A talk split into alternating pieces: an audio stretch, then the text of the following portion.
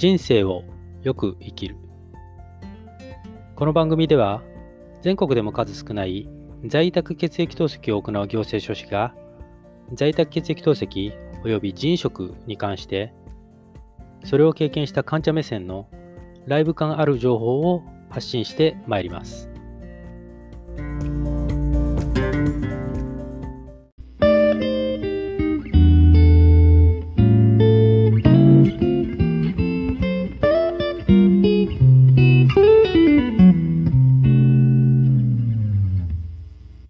皆さん、こんにちは、こんばんは。おはようございます。人生をよく生きる。本日は2021年3月の9日火曜日になります。昨日に続いて連日の収録になります。昨日のポッドキャストでもお話ししましたけれども、先週とある大きな企業様からお声掛けをいただいて、在宅血液透析を現在行っている患者の立場から、在宅血液透析の現状と今後に向けた課題、まあ、これについて、えー、ウェブ会議、えー、がっつり2時間お話し合いをさせていただいたというお話をご紹介したと思いますね。で、まあ、その時に企業様がメーカーだったので、えー、ハード面、透析の機械のお話が多かったということの流れで、私自身が、えー、自身のブログでね、透析の機械、ハード面に関してフォーカスを当てた、えー、記事がなかったかなということを思い出して、えー、透析の機械及び RO 装置が発する騒音、音にフォーカスした、えー、記事を上げていたということを思い出して、えー、それをネタに、え昨日、ポッドキャストを収録させていただいて皆様に、えご紹介したと。いう流れですね。で、まあ、せっかくこのいい流れがあるので、昨年の実は末に RO 装置がですね、突然うなりを上げて、えー、メーカーさんが自宅に来られて、メンテナンスをして、えー、解消したという事例があって、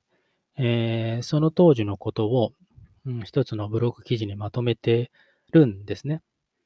まあ、その話を、せっかく昨日の流れがあるので、えー、このタイミングでポッドキャストでお話ししてもいいかなということを思い立ちましたので、これからうんご紹介をしていきたいと思いますので、最後までお付き合いくださいますようお願いします。では、まず本日の主役であります RO 装置。RO 装置とは何ぞやという話を、えー、各メーカーさんの説明を引用しながらご説明を申し上げます。透析用水作成装置 RO 装置とは、東レメディカル株式会社によるとこうあります。そのまま読みますね。逆浸透法生成水製造装置は、一般的に RO、リバースオズモーシス装置と呼ばれ、水道水に含まれる不純物を逆浸透法で除去することにより、純度、正常度の高い水、RO 水を生成する装置です。透析医療では本装置にて生成された RO 水を透析液原液の希釈などの透析用水として使用します。また RO 装置では逆浸透の原理のほか RO 膜の負荷軽減を目的としてイオン交換法、吸着法などを用いて様々な不純物の除去を行っていますと。あります。分かったような分かってないようなって感じですね。で、ちなみに我が家で使用しているのは、東レメディカル株式会社様のものではなくて、日本ウォーターシステム株式会社様の個人用 MH シリーズと言われるものです。構造としては、組み上げた原水、まあ、水道水ですね。で、これはまず、5マイクロフィルターというところを通るそうです。で、この5マイクロフィルターって何ぞやということですが、日本ウォーターシステム株式会社様の取扱説明書によるとこうあります。そのまま読みますと、減水中の5マイクロ以上の微粒子やゴミ等を取り除き、逆浸透モジュールの懸濁物質による閉塞を防止しますとありますね。分かったような分かんないような感じですが。で、えー、5マイクロフィルターの次に通過するのがカーボンフィルターというところだそうです。ここは何ぞやというと、日本ウォーターシステム株式会社様の取扱説明書によると、こうあります。減水中の残留塩素、有機物等を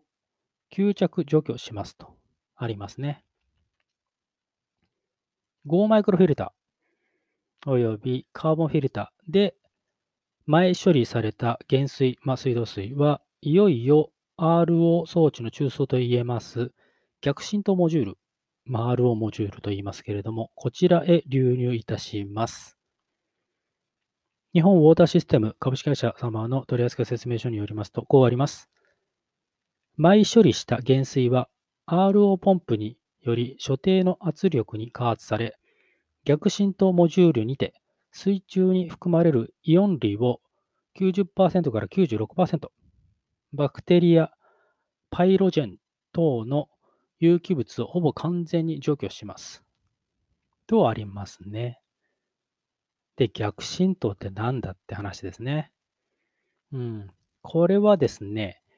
えー、一般財団法人環境イノベーション情報機構というところがあるらしく、こちらを引用させていただきますね。そのまま読みますね。まあ、逆浸透とはということですね。溶質はほとんど透過させず、溶媒のみを透過させる膜、かっこ半透膜あるいは逆浸透膜、かっこを介して、溶解性物質を含む溶液側と溶媒側に分けておくと、溶媒が半透膜を通して溶液側に入る。これを浸透といい、平行状態になった時の水差を浸透圧という。この時、溶液側に圧力を加えると、溶液側の溶媒が膜を透過し、溶媒側の方に移行し、溶液側の濃度が上昇する。これを逆浸透という。全くわかりません。はい。全くわかりませんが、これが RO 装置だそうです。はい。一応ご紹介しました。私の命をつなぐものと言っても過言ではない血液透析機器と RO 装置。その RO 装置が突如うなりを上げたわけですね。何はさておき、実際に聞いてもらいましょうかね。どうぞ。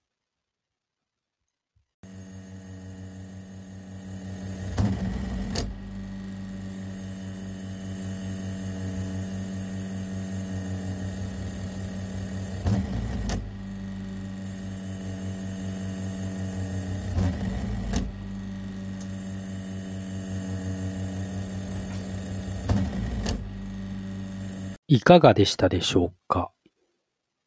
まあ、今まで聞いたことのない異常音でしたからね、びっくりしましたよ。はい。まあ、この RO 装置からね、えっ、ー、と、今お聞きいただいたようなあ異常音がどのような経緯でね、発生したのか、で、その後の病院側の対応、メーカー側の対応等々、まあ、一連のね、状況をこれからご紹介しようと思いますね。で、まあ、時系列でお話を進めていくと、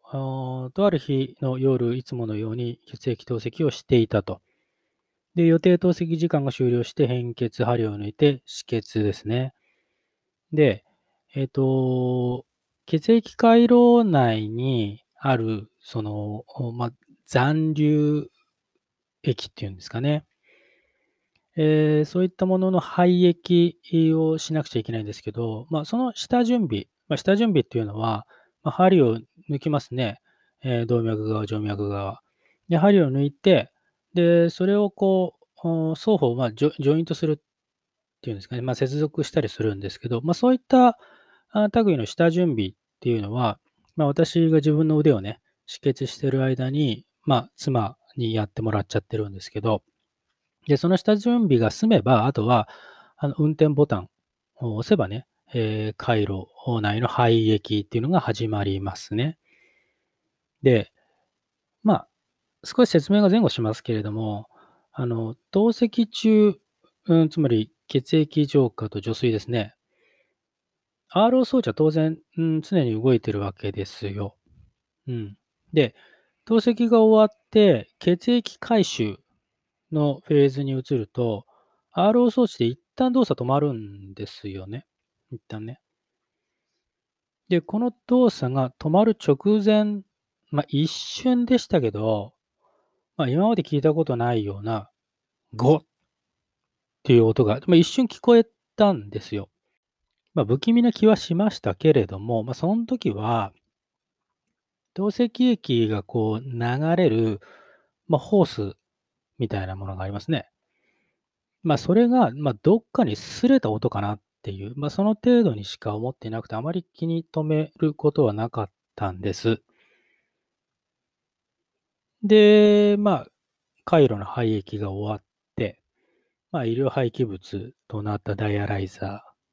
ーだとか、血液回路等々を血液透析機器から外して、まあ、透析機器の消毒を行いますね。まあ、自動洗浄ってやつですね。まあ、といっても、その透析機器のディスプレイ上のね、うん、そのボタンをポチッと押せば自動洗浄開始するんですけど、透析機器の消毒っていうのは、当然 RO 装置は稼働します。その時はね。一旦止まったやつがね。再稼働するような感じですね。で、自動洗浄開始しました。そしたら間もなくして、先ほどね、聞いていただいたような音、ドゥルンドゥンドゥンドゥンみたいなね、そのドラムをこう高速で叩くような音が、数秒間隔で聞こえてきたわけですよ。うん。なんだろうなと。びっくりしましたね。で、発生元は間違いなく RO 装置内だというのは分かったんですよ。RO 装置の、その、なんだろうな、その、流量をね、調整するバルブがあるんです。で、それ、まあ、そこの扉があるんですけどね、バルブ扉があって、で、その扉はまあ常時閉まってるんですけど、それを開けてみると、その異常音の発生元がもう間違いなく RO 装置内であるっていうことはもう確証させるのに十分な音量のうなり声が聞こえてきました。そこの中からね。うん。ま、それがそのうなり声みたいな、そのドゥルンドゥンドゥンドゥンみたいなのが、その数秒サイクルで繰り返されるわけですよ。もうなんかね、今にもね、装置内がなんかこう外れてね、爆発じゃないですけど、うん、なんかそんなことが起きるんじゃないかって、そんな記載しました。で、先ほどお話ししたように、透析装置の自動洗浄っていうのはその名の通り自動で行ってくれるんで、まあ、透析終了のね、私自身は、まあ、透析機器洗浄工程などね、まあ、特に気に留めることなく、いつも、まあ、心も体もリラックスした時間っていうのを過ごすんですけどね、まあ、この日ばかりそうはいきませんよね。そんな異常音が鳴ってるので、異常音がまあ続く中ね、自動洗浄そのものはまあ止まることなく継続はしているわけですよ。うん、粛々と行われているわけですけど、で、その異常音発生っていうのが、まあ、約30分ほどぐらいですかね、経過して、一旦、鳴りを潜めたわけですよ。そのうなり声聞こえなくなったんですよね。うん。まあ、とはいえ、安心できませんからね。うん。まあ、その日の夜の、戦場は、その終了まで、えー、起きてね、まあ、寝ないで様子を見ようということにしました。で、そこからさらに30分経過して、まあ、都合、自動洗浄開始されてから1時間経過ですよね。ですると、まあ、再びうなり声がするわけですね。まあ、ただ、まあ、その時は、まあ、数回で落ち着きました。そのドゥルンドゥンドゥンドゥンってやつがね。その、連チャンで起きるわけじゃなくて、数回で落ち着いて。で、それ以後は、まあ、自動洗浄が終了までね、異常音が発生することはなかったということでしたね。患者としては当然心配ですね。うん。まあ、その日以降、明日以降、そのもし透析中にね、うん、今回のような異常が発生して、まあ、透析そのものにね、不通告があっては、まあ、それは困りますと。うん、まあ、深夜はね、とうに過ぎていましたけれども、まあ、異常音発生の様子っていうのを、まあ、撮ってましたからね、動画でね、スマホで。撮っていましたので、その動画ファイルを、うん、まあ、あとは、その簡単なね、状況説明を添えて、その在宅血液透析の管理医療施設へメールしておきました。はい。で、そしたら病院側の対応は非常に迅速でした。翌日の、ま、午前中のうちに、えー、技師さんからご連絡をいただいて、まあ、翌々日に RO 装置メーカーが、まあ、メンテナンスに来ますという話がありました。で、その時お話をいただいたのが、えっ、ー、と、まあ、その場しのぎでね、まあ、急場しのぎですけど、うん、先ほどちょろっと言った、その、RO 装置にその流量をね、調整するバルブがあるんですけど、そこをね、ちょっと微調整するような指示を受けました。うん、まあ、それをすると若干その異常音がもしかしたら収まるかもよみたいなことだったんですね。で、その話を受けて、その日の透析ですね。まあ、だから翌日の透析。うん。透析開始前のプライミング、まあ、駅地間の時ですね。うん。まあ、2度ほどドゥルンドゥンドゥンドゥンっていうね、あの、ドラム音が、音はしましたけど、まあ、その後はなんとかかんとかね、あの、無事透析そのものはできましたね。まあ、特に、その、その場しのぎ、急場しのぎで、ということで教わった、その、RO 装置の流量調整バルブをね、その、ちょっと微調整するようなことすら、あやらずに、まあ、無事透析そのものは終えました。はい。日本ウォーターシステム株式会社様のメンテナンス担当者が来られました。原因は、えー、本日の前半部で RO 装置とは何ぞやというところで、えー、ちょろっと出てきた逆浸透モジュール。逆浸透モジュール。ここの中が詰まってるということだったそうです。逆浸透モジュール内が詰まってしまっていることで、その逆浸透モジュールへの適切な流量を送る必要のあるポンプ、RO ポンプがですね、その必要以上の出力で、まあ、言うなれば頑張ってしまっていた。うん、その頑張ってしまっていた結果発生した異常音であるということが判明しました。ま、ちょっと素人の説明で申し訳ないですけれども、そういうことだったそうです。だから、うーんまあ私の理解ですけど、原水が、まあ、水道水がですね、えー、先にご紹介した5マイクロフィルター、カーボンフィルターー、うんこれらで前処理されて、で、いよいよこう逆浸透モジュールっていうところにこう流入していくわけですね。で、そこでその逆浸透処理をされて、で、その、うん、処理された生成水がその透析機器に、え、さらに行くということですよね、流れとしては。で、あの、逆浸透モジュール内が今回詰まっていたということですね。で、これは本当にごめんなさい、素人の理解ですけど、逆浸透モジュール内に、例えば、えっ、ー、と、前処理された減水が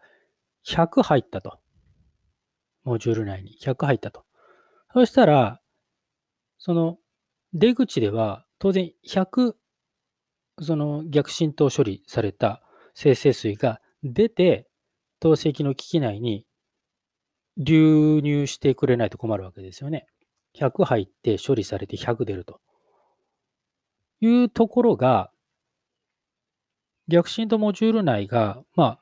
目詰まりを起こしてしまっていると。何かしらの原因でね。詰まってしまっていて、えー、せっかく前処理された、えー、減水が逆浸透モジュール内に100入ってるのに、中で詰まった結果、例えば50しか出口から流入しないで、その透析機器内に50しか流入されてないってなると、ポンプとしては、RO ポンプとしては、頑張っちゃうわけですよね。要は100、100出してるんだけど、実際は50しか流入されてないってなると、や、足んねえやっていうことで、もっとこう、力強く、ポンプで水を引かなきゃっていうふうに、だからそこで頑張っちゃった。その頑張りの、その喘ぎがね、異常音として出たというふうな素人の理解ですけど、そういうことだったそうです。伝わりましたかね？で、対処法としては、逆浸透モジュールの交換ですね。部品交換。RO 装置の中枢ともいえるこの部品、えー、の見ましたけど、その重さ、見た目、想像以上でしたね。うん。まあ、交換作業そのものは約1時間程度で終了しました。うん、時間差でね、あの在宅血液透析の管理医療施設の担当者の方も、あまあ、自宅に来ていただいて、まあ、両者で、まあ、プロ同士の情報のすり合わせを行いながら、まあ、実際に透析機器と RO 装置を1時間ほど動かして、問題なきことを確認されて、メンテナンス作業は終了したということでしたね。その日の透析、夜の透析ですね。まあ、びっくりするぐらい消音、音が全くなくなりましたね。まあ、つまりどういうことかというと、ドゥルンドゥンドゥンドゥンっていうその異常音がする前、直前というか、当時は自分の中で正常運転していると、RO 装置が正常運転していると思っていたんですけれども、まあ、時間の経過とともに逆浸透モジュール内部は少しずつまあ目詰まりを生じていて、で、まあその基準をまあ超えた結果ね、あの、異常が発生していたんだと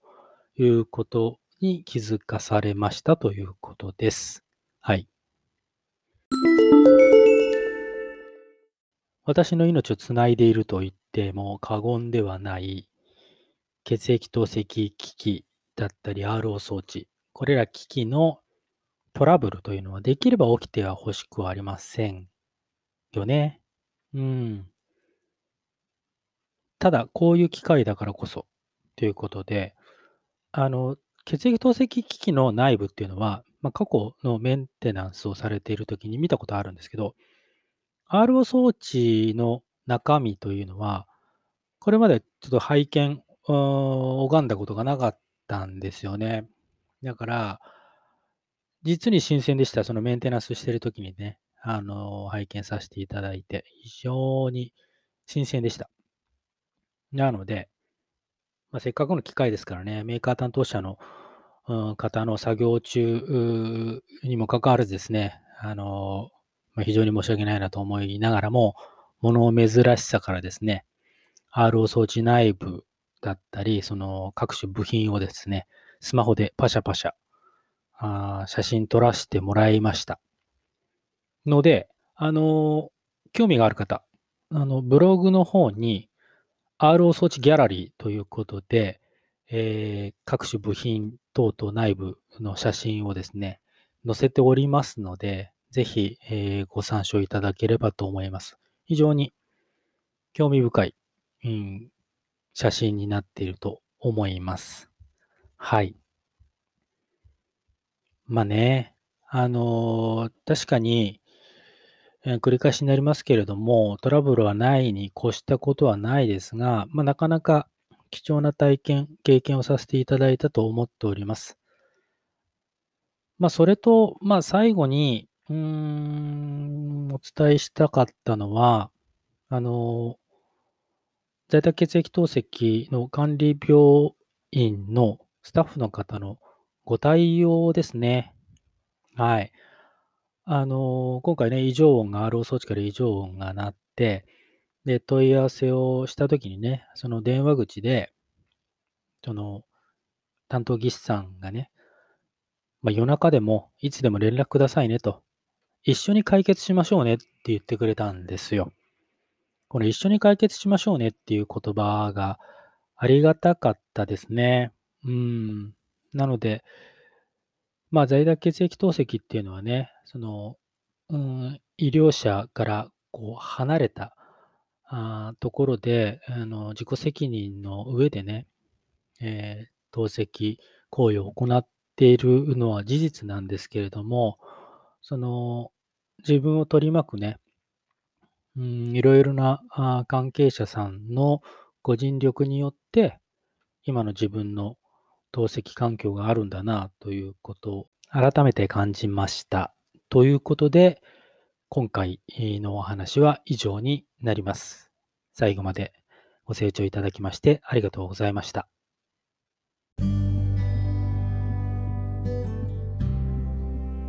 ということで、今回は以上になります。この番組では引き続き、